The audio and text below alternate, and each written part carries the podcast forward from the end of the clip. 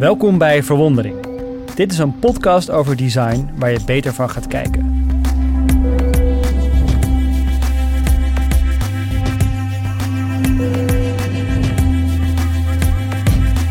Mijn naam is Ernst Jan Fout en mijn co-host is Harold Dunning. En Harold is de oprichter van designstudio Monkai. Elke aflevering vertellen Harold en ik elkaar over een ervaring of een concept dat ons inspireerde. En samen verkennen we wat een ontwerp goed maakt. Want, geloven wij, door samen beter te kijken, ga je meer zien. We hebben elke keer een ander thema wat we, wat we bespreken, Harold. Uh, alles wat we bespreken kun je ook zien. Ik denk dat wij wel echt de meest visuele podcast uh, hebben. Dat gaat geen enkele credit voor naar mij toe, maar naar jou. Want jij maakt een hele mooie gallery. Naar team. Team, team effort op momkai.com slash podcast. En waar gaan we het deze keer over hebben, Harold? Verliezen. Verliezen. En hoe je dan weer kan winnen. Dus winnen door te verliezen. Eigenlijk wel, ja. Want uh, wij hebben een appgroepje waar we elkaar af en toe hard onder de riem steken.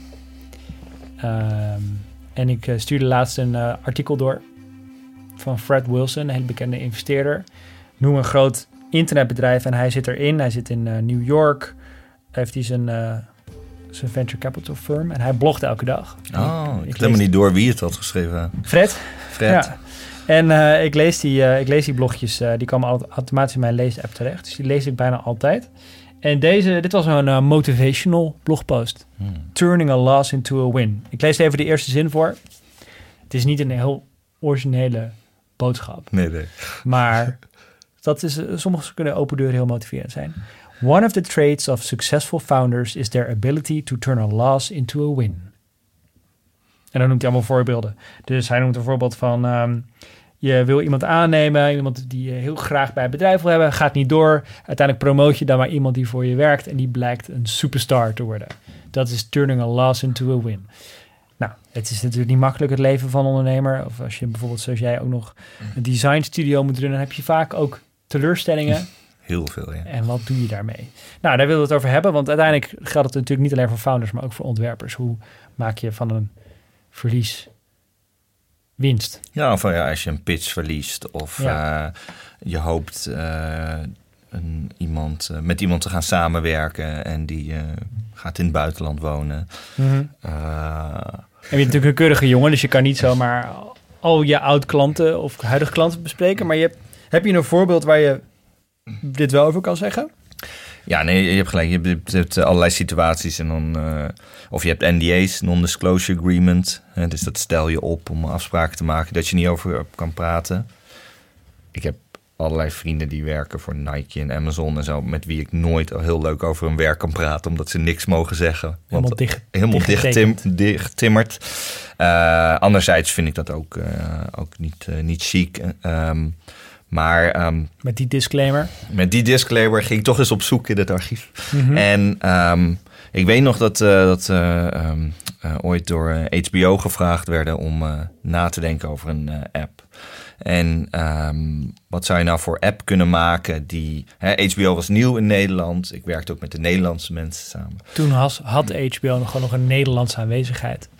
Ja, precies. En niet via Ziggo iets af te nemen. Ja, exact. En HBO was voor ons natuurlijk Sopranos. Ja. En uh, nog allerlei briljante series, maar uh, Band Sopranos. of Brothers destijds. Ja, dus ik vond het natuurlijk een fantastische uitdaging om, te, om, om op zoek te gaan naar een app. En eigenlijk wat ik vroeger heel vaak niet goed deed, was dat ik probeerde alles op te lossen met uh, ontwerpen. Mhm. Mm -hmm. Dus ik ging alles al heel erg uitontwerpen en zo. En daarna vond ik het altijd heel jammer dat iemand er niet helemaal in mee kon of iets... Uh, of, nou ja, of dat het te groot was. Eigenlijk be bedacht je het veel te groot. En dat had ik bijvoorbeeld ook met de HBO-app. Want het leek mij dus heel gaaf. Um, en dit concept is uit uh, 2011.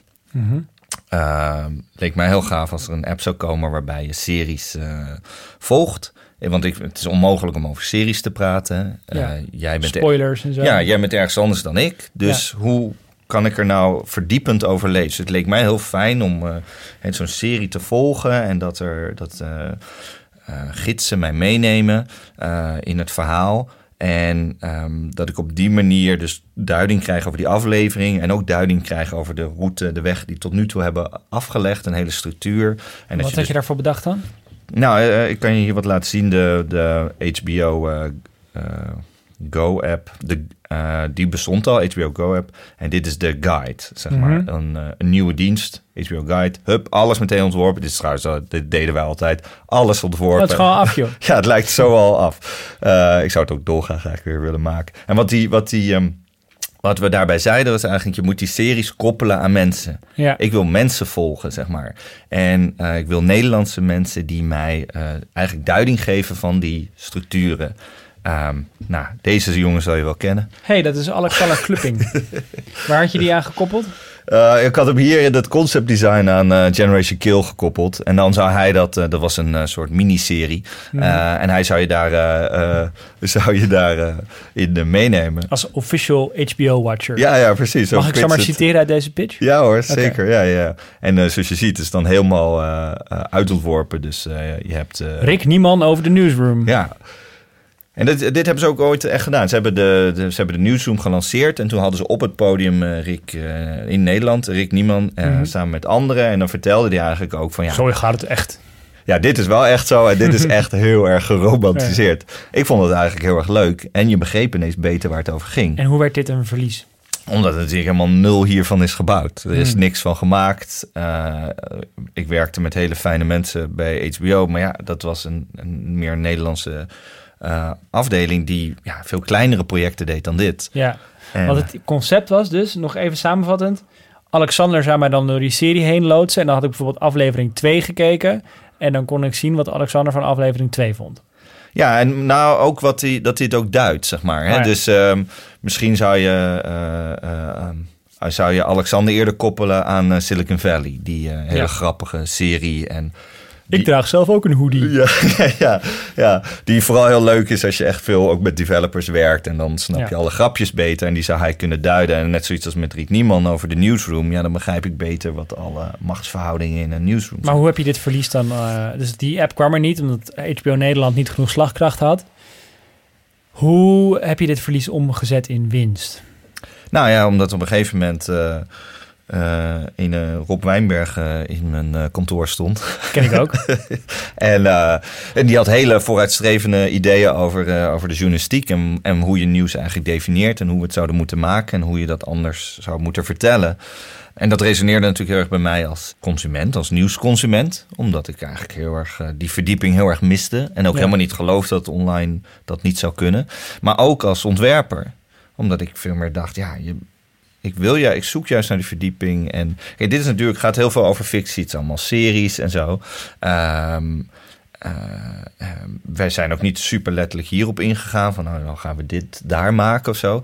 Maar ik merkte gewoon heel erg. Ik heb eigenlijk de hele verkenning al gedaan op hoe je veel meer eh, vanuit een persoon kan ontwerpen en een persoon als een gids. Hoe een persoon je kan gidsen door, door bijvoorbeeld in dit geval journalistiek. Dan. Ja, en Rob zat natuurlijk al heel erg in de ideeën met eh, hoe je een. ehm, eh, dat een journa- journalist een bepaald onderwerp heeft. En niet, eh, er zijn allemaal onderwerpen en alle journalisten schrijven over alles. Ja. Iemand heeft een obsessie en mag daar helemaal de diepte in duiken.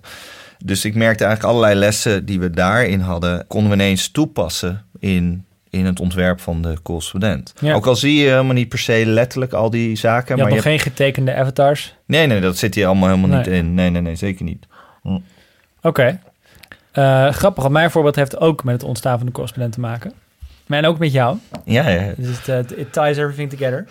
Namelijk, ik was, eh, ik denk ook rond die tijd, 2011, was ik, had ik de beste titel die ik ooit zal hebben. Ik was namelijk chef internet bij NRC. En ehm, dat betekent dat ik verantwoordelijk was voor de site en voor eh, eigenlijk alles, alles wat ze digitaal deden. En de, op zich, eh, mijn eerste opdracht was die site goed lanceren. Dat was ik in 2010 gedaan en toen bleek dat ik de target voor 2011 ging halen. Dus toen zeiden ze halverwege het jaar, als je een miljoen zou hebben, wat zou je dan doen? Nou, en eh, dat, het idee waar, waar ik toen mee kwam, dat heette, de werktitel was Brainsly. En het, wat het inhield is dat we lezers van NRC zijn natuurlijk, weten waarschijnlijk veel van de onderwerpen die, die NRC beschrijft, weten ze wat vanaf. Dus als de NRC over de gezondheidszorg schrijft, dan zijn er dokters of mensen die bij zorgverzekeraars werken die dat lezen. Dus het idee was dat, ehm, dat de lezers van NRC op structurele basis hun kennis konden delen met journalisten van NRC. Bijvoorbeeld door bibliotheekjes aan te leggen waar zij eh, nieuws eh, uit hun vakgebied deelden wat ze belangrijk vonden. Ehm, nou, daar ging ik met volle, volle moed aan werken.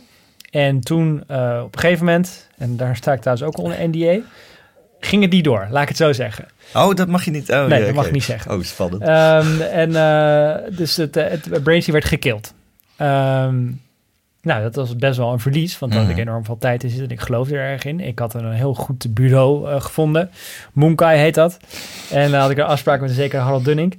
En die hadden al, al, we hadden, we hadden al samen aan het concept gewerkt. Volgens mij hebben die zelf, is er ook een offerte gekomen en zo. Zeker. Ik, ik, uh, ik kan hem er even bijhalen. Ik kan dus uh, zo citeren hoe het project wordt omschreven. Ja.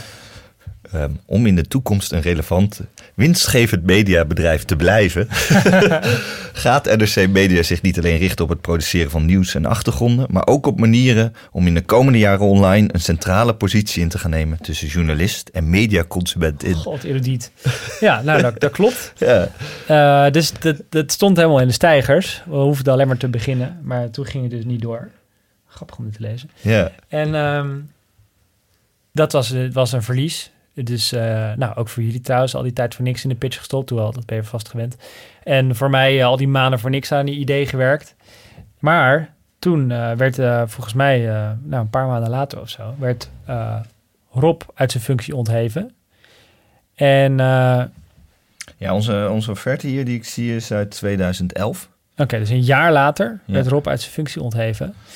En uh, liep ik nog steeds met het idee onder mijn arm dat we dat, dat journalisten iets met lezers moeten doen. Dat ze niet maar als een bron, dat ze niet moeten zien als gewoon een passieve consumenten, maar als een potentiële bron van kennis. Ja. Uh, die je tegenwoordig door, door het internet ook uh, makkelijk die kennis kan laten delen. En werd, het, werd de correspondent voor, voor die persoonlijke missie van mij de manier om, om die band op te gaan bouwen met lezers. En nu bij de correspondent zien we lezers ook als een bron van kennis, delen onze journalisten van tevoren hun uh, ideeën met, met leden, zodat ze uh, weten waar er aan gewerkt gaat worden, hun kennis dan kunnen delen. En hebben we prachtige, uh, prachtige verhalen, soms zelfs scoops vanuit onze lezerspubliek. Dus dit verlies werd uiteindelijk in, nou, ook in winst voor de correspondenten omgezet. Ja, en ook voor om, mezelf toe. Wij merkten natuurlijk, zo, hadden elkaar wel eens een keer ontmoet of zo bij Dutch Bloggies. En we kenden elkaar privé, maar niet, we hadden nooit zakelijk iets gedaan. En uh, we merkten wel dat we al, hè, dus inderdaad, dit project werd niks. Maar we leerden elkaar wel kennen. We leerden wel al samen te uh, brainstormen over Brainsly. En uh, um, ja, toen het niks werd, wisten we later al, ja, toen met Rob ging praten en dat jij daar ook weer bij betrokken was. En zo wisten we al van, oh oké, dit kan wel gaan werken, want we hebben al een keer aan elkaar verkend. En ook toen jij vertelde over die ideeën van, hè, dit, dit, uh, de, uh, alle, alle lezers zijn eigenlijk een bron van kennis. Een Rolodex bestaat uit, uit al die leden.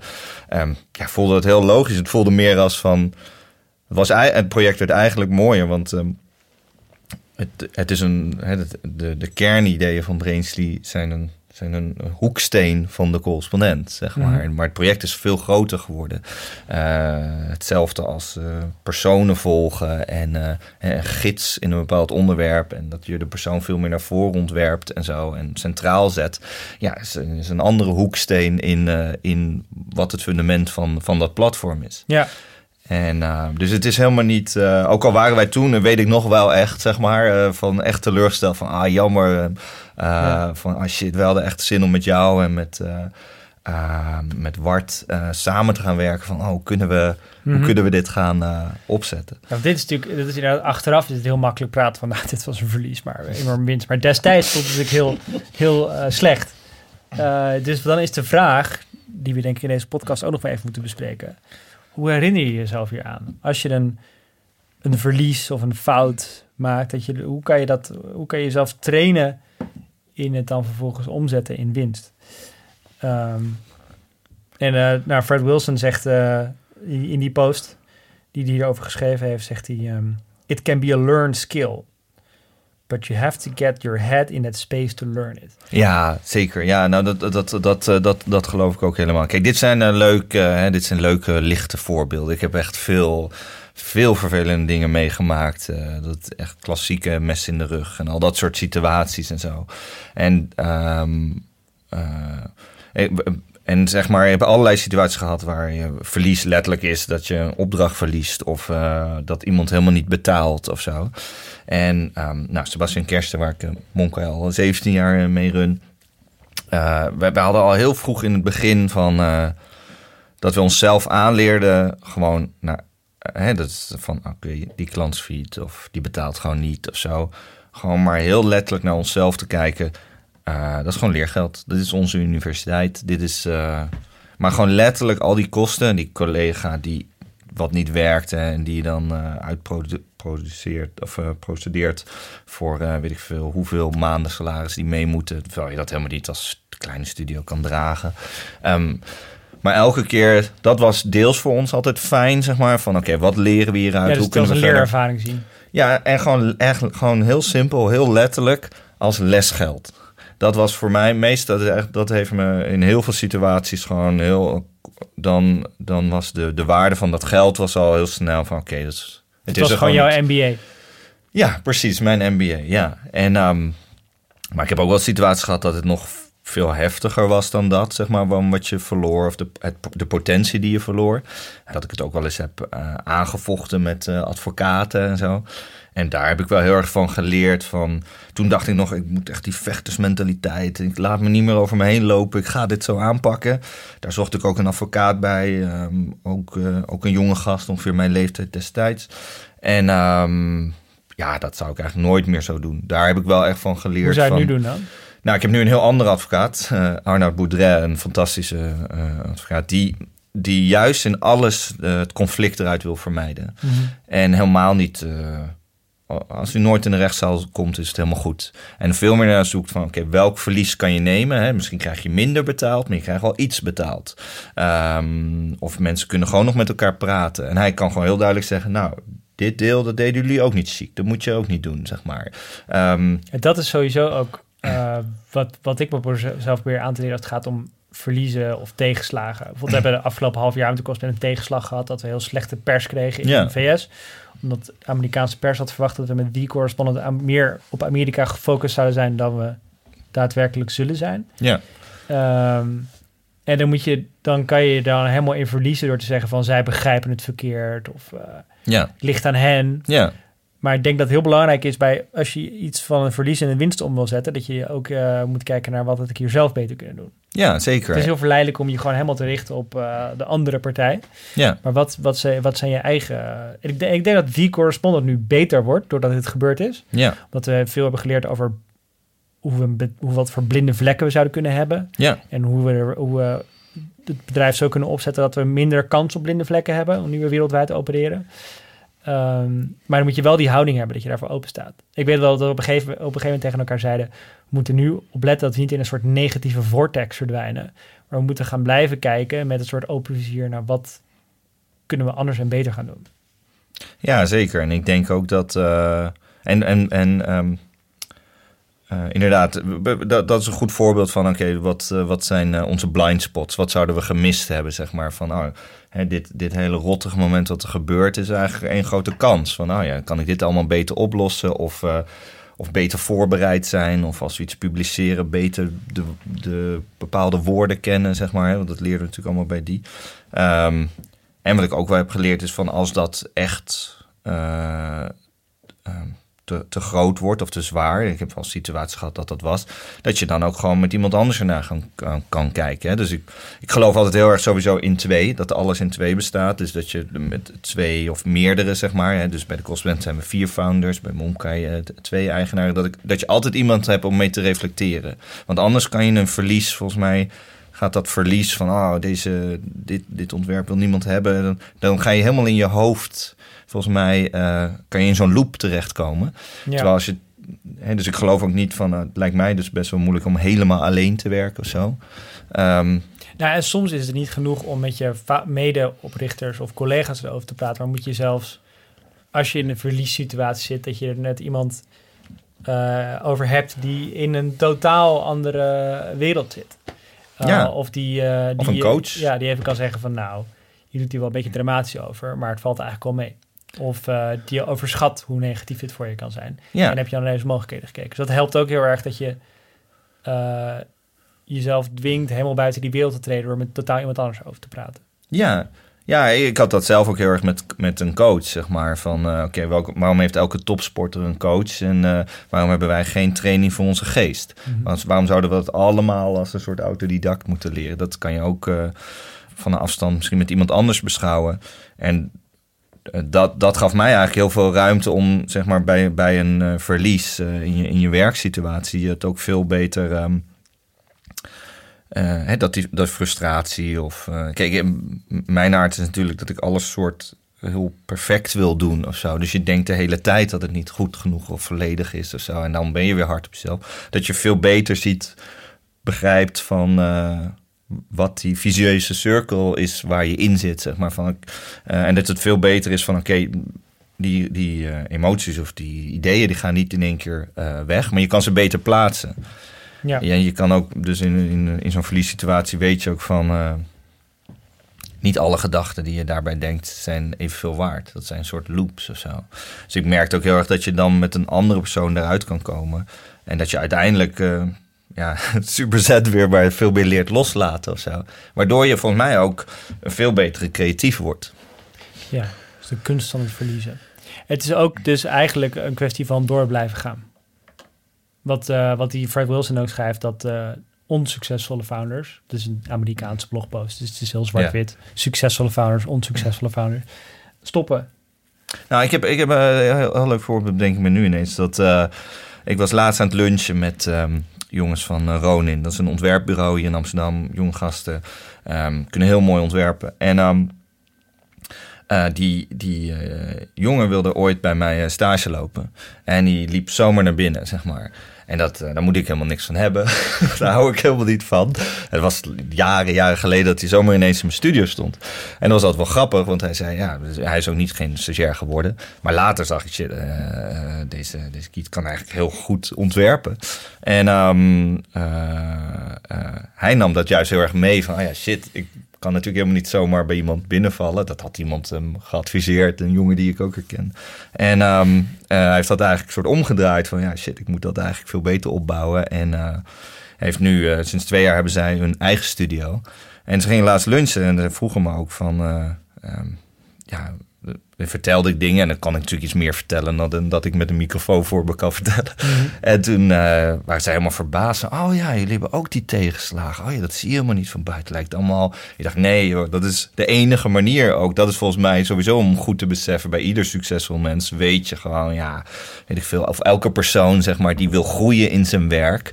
Uh, um, um, ja, daar, daar, dat kan alleen maar als die ergens, als zij of hij ergens uh, dat verlies ook heeft omarmd. Om eruit ja. verder te komen. Dus we moeten er ook over praten, over onze verliezen. Dat is nou ja, de manier is wat, wat ik heel leuk vond, wat, wat deze ontwerpers van Ronin deden, was gewoon, uh, ze zijn gewoon, uh, hebben allemaal mensen uitgenodigd. Ja. Nodigen ze af en toe iemand uit voor een lunch. En dan gaan ze gaan praten en vragen ze over hun lessen.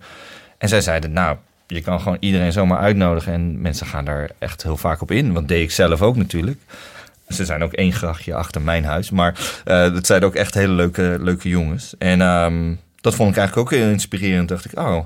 En wat zij deden was, vond ik ook nog wel een interessante les. Is dat een van hun medeoprichters, uh, Leon, die had... Um, uh, die, die um, is meer de zakelijke man daar. En die had daarvoor uh, eerst een bedrijfje opgezet met andere jongens. Was daarmee, de, ja, dat was niet zo geworden als zij het hoopten. En toen hij met deze jongens dit, dit nieuwe ontwerpstudio ging starten, hebben ze, zij zijn volgens mij uh, vier founders, drie ontwerpers, één zakelijke jongen. Um, heeft hij van het begin af aan gezegd, wij hebben gewoon coach met z'n vieren. Hmm. Vond ik ook wel interessant. Dus zij ze zitten elke maand met een coach. En dan... Uh, Groepstherapie. Ja, maar het is een, natuurlijk een manier, uh, zeg maar, uh, om een soort... Hè, wij zitten natuurlijk ook heel vaak als founders samen... en we zoeken ook bewust soms op naar van... hier is geen agenda, ga gewoon praten. gevoelens praten. Ja, nou ja, maar dat, dat is wel... letterlijk tegen elkaar. Nee, maar ja. dat is wel de beste manier om, de, om het verlies... om zeg maar... Uh, om überhaupt... om er sneller van te kunnen leren of er sneller uit te komen. Ja. Of te zorgen natuurlijk dat je nooit in die shit komt. ik vond het eigenlijk wel een hele mooie uh, dat had ik nog nooit gehoord. Van dat, uh, dat je dat natuurlijk op die manier kan je het ook stelselmatig instellen. Ja. Met dat je iemand van buiten er vast bij vraagt. Dat, dat, Want wij, wij doen meer van dat we af en toe een expert ergens bij vragen. Hè, zoals als je als ontwerper zelf wordt ingehuurd. Maar ik vond het wel, uh, het is wel een heel mooie weg. En zij, je merkt ook aan alles dat zij, terwijl ze maar, nog maar net ont, uh, aan het ondernemen waren, dat ze wel al heel goed over zorgen of Ja. dingen praten. En niet van uh, ik weet alles en je kan ons inhuren voor alles en we doen alles. Dat, Nou, so- soms halen wij dus inspiratie uit een blogpost, zoals nu. ja, En uh, wij hebben daar een hele podcast aan. Maar we zijn ook heel benieuwd naar wat jij wil horen. En we hebben twee vormen van communicatie.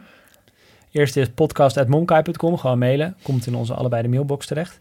Andere is via een review achterlaten. Dat is eigenlijk onze favoriete manier, want dan kan iedereen het zien. Uh, via de iOS podcast app. En um, er zijn dus echt heel veel suggesties binnengekomen voor onderwerpen die we kunnen bespreken. vertel.